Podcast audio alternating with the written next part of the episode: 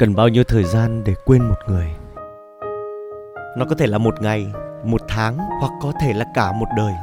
Điều đó hoàn toàn tùy thuộc vào việc người đó đã từng tác động đến cuộc sống của bạn ra sao. Khi chúng ta chấp nhận bước chân vào một mối quan hệ thì đó là khi chúng ta mở toang cánh cửa căn phòng chứa đựng thế giới riêng của mình và chào đón một người khác ghé đến chơi. Có người đã từng bước đến cùng với bạn trang trí thêm cho căn phòng đơn điệu vốn có những màu sắc tươi sáng hơn cùng bạn treo lên những khung ảnh vẽ thêm những bức tranh viết lên những bài hát của riêng hai người tại chính căn phòng này.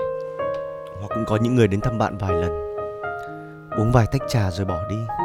Chưa từng hiểu, chưa từng can thiệp, chưa từng tác động, chưa từng để lại một chút gì đó để khiến cho bạn cảm thấy trống trải khi họ rời xa. Nhưng trong cuộc đời, ít nhất sẽ có một người người đó sẽ ghé thăm bạn khi bạn đang khóc một mình. Mở cánh cửa tâm hồn của bạn và bước vào khi nó đang bừa bộn nhất, thu dọn những mảnh kính vỡ trên bàn đặt vào bên trong là những chậu cây tươi mát. Dìu bạn ra cánh cửa ban công để bạn được hít thở, được nhìn thấy ánh nắng. Và bạn cảm thấy rằng mình được sống một lần nữa. Nhưng rồi họ có là ai trong số những người vừa rồi mình nêu ra đi nữa, thì chúng ta vẫn cần thời gian để thích nghi khi họ rời xa. Chỉ cho đến khi cuộc sống khiến bạn không còn nhớ gì đến việc phải quên đi một người nữa, thì đó mới là khi bạn có thể quên. Nó giống như việc dọn dẹp lại căn phòng riêng của bạn vậy. Rồi sẽ đến một lúc nào đó, bạn tự làm được tất cả và không cần nhờ ai giúp đỡ nữa. Hà nội, ngày bức thư số 43